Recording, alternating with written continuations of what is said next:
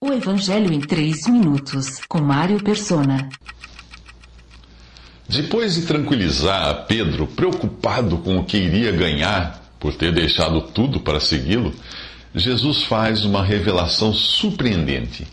Ele que, sendo rico, se fez pobre, como fala em 2 Coríntios 8, 9, por amor de nós, iria entregar seu bem mais precioso, a própria vida, para que pudéssemos ser salvos.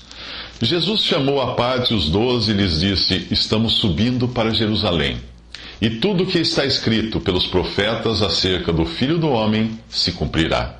Ele será entregue aos gentios que zombarão dele, o insultarão, cuspirão nele, o açoitarão e o matarão. No terceiro dia, ele ressuscitará. Os discípulos não entenderam nada dessas coisas. O significado dessas palavras lhes estava oculto e eles não sabiam do que ele estava falando. Isso fala em Lucas 18, de 31 a 34. Pela terceira vez, Jesus avisa que irá morrer, mas os discípulos não compreendem. Eles sabiam que Jesus corria o risco de cair numa emboscada ou ser apedrejado em um ato espontâneo por causa das suas críticas contra o clero.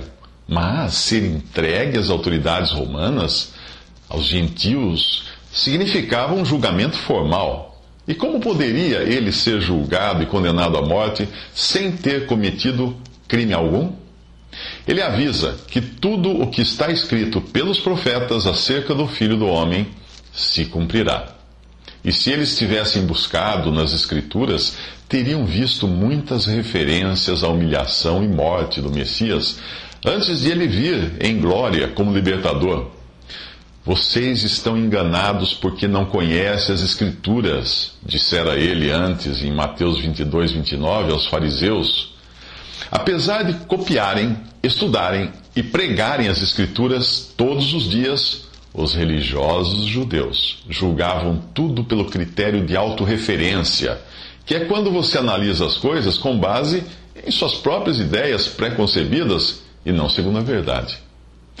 Mais tarde, os próprios discípulos no caminho para Emaús demonstrariam sua frustração com a morte de Jesus, pois pensavam exatamente como os religiosos. Eles diriam depois: Nós esperávamos que era ele que ia trazer a redenção a Israel, em Lucas 24, versículos 20 a 21. As referências à morte do Messias eram abundantes nos salmos e nos livros dos profetas mas o povo tinha sido cegado pelo ensino errôneo dos fariseus, dos escribas, dos sacerdotes. E você? Confere na Bíblia tudo o que escuta por aí ou simplesmente acredita nas ideias pré-concebidas da religião humana? Nos próximos três minutos, Jesus encontra um cego e o cego faz Jesus parar. Visite 3minutos.net.